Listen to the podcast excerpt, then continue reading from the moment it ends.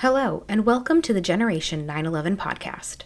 In the last 20 years since the attacks on New York on 9 11, many have retired from their jobs and moved on from the city. Those retirees are now all over the country and may have no idea that they are eligible for these programs. This episode, you will hear from Edward Stone, attorney and executive director of the Retirees for Justice Group. Good morning. My name is Edward Stone, and I'm the executive director for Retirees for Justice which is a retiree advocacy organization dedicated to protecting earned benefits for retirees. Um, I have learned about a lot of the um, incidents that had arisen post 9 11 due to all sorts of different um, illnesses that unfortunately people suffered, not only for people who were in the buildings, but people in the vicinity. And I've been in touch with a number of law firms, most notably Barasch and McGarry, about their efforts to inform retirees and anybody injured um, during the post 9 11 contamination in New York City. And one of the things we're trying to do with Retirees for Justice is to make people aware that there are all sorts of benefits that are available, then put them in touch with people who can help them.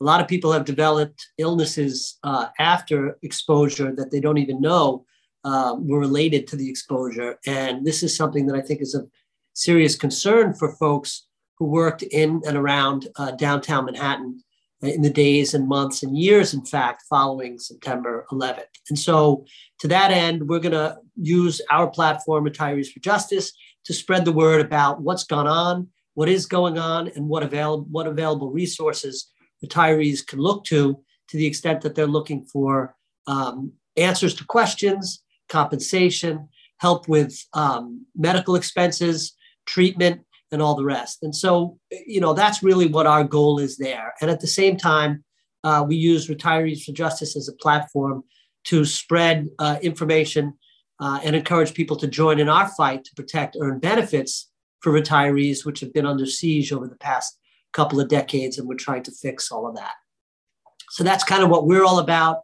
And uh, my objective is to give a voice to retirees who may not know that they have things available to them such as uh, medical uh, benefits, insurance, coverage for life, things of that nature uh, as a result of their exposure. And many, many, many people who were exposed uh, during 9 11 have aged into retirement and now fit into that retiree category. They might not have thought about it uh, when they were working, but they're now all retirees. And um, we think that our platform might be a useful place to spread information about this because it's all about providing benefits to folks who are injured. And to the extent we can do that and at the same time spread our message, um, we're delighted.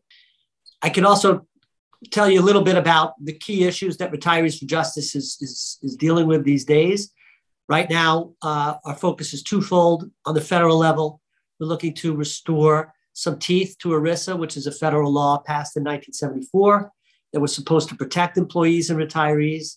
And unfortunately, over the years, it's been seriously gutted by federal court and Supreme Court decisions. And we're working with uh, Congress and the Department of Labor to amend ERISA to dis- restore its protected purpose. And in addition, we're looking more and more into um, fighting the battle at the state level to replace protections for retirees whose pensions were transferred to insurance annuities. And we've started to make some, some progress on both of those fronts. And it's an exciting time uh, for us. It's also a pretty significant uh, challenge, as you can imagine, because by our own calculations, it's been about $200 billion since 2012 that's been transferred into the insurance industry by defined benefit plan sponsors. And that's an awful lot of money. So people are concerned about making sure that folks are going to be there for the long haul. And it's ex- especially concerning with the movement uh, these days over the past couple of years uh, insurance in- companies are transferring more and more of their assets to private equity firms who are in business to make money for their limited partners and not necessarily to look out for policyholders and retirees. So we're hoping to use our platform to shine a light on those issues and on any other issues that impact retirees and their families. Retirees for Justice takes on the rights for retirees all across the country with a strong emphasis on keeping informed. It's no surprise that Edward Stone's number one piece of advice for 9 11 survivors who are currently retirees is this. With, with respect to um, what happened at the World Trade Center and what might be available for retirees, for me, I think the single most important thing that retirees can do is to get informed. There are lots of services uh, and there are lots of benefits that are available, but you do need to reach out. Um, there are firms out there who can help. Uh, there are law firms who do nothing but this every day, uh, but you need to reach out. And if you do, you'll find that there are a lot of folks who can steer you through the red tape and help you get to the bottom of whether or not you might cover, you might be entitled to coverage. I would also point out that this is an ongoing process. I know of a number of different uh, retirees who came down with ailments post uh, exposure at the World Trade Center, and they didn't know whether or not they would be covered. This is something you need to check in with regularly. I check in with the Barasch and McGarry folks from time to time about different illnesses that might be covered, and they're still working through some of them. For example, um, there are all sorts of cancers that are covered, but there's been a curious uh, incidence in the um, number of uh, ALS cases, which is also known as Lou Gehrig's disease.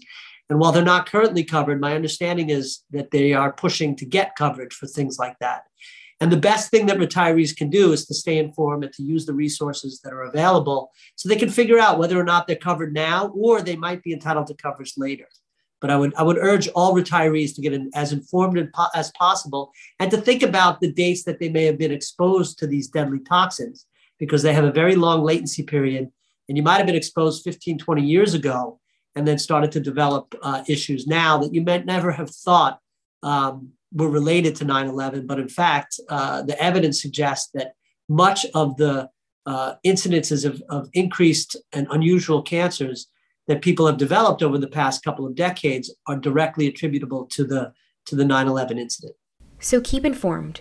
Go see your doctor every year and advocate for yourself because no one else is going to do it. The government failed us all those years ago, but they're making up for it with the World Trade Center Health Program and Victim Compensation Fund. Take advantage if you can.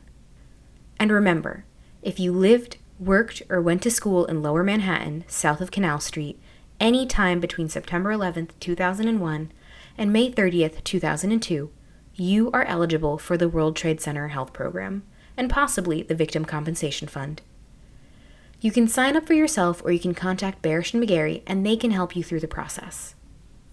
Be sure to follow the podcast at Gen911pod on Twitter to stay updated on any future episodes. You can listen to us wherever you find podcasts, and we'll see you next time.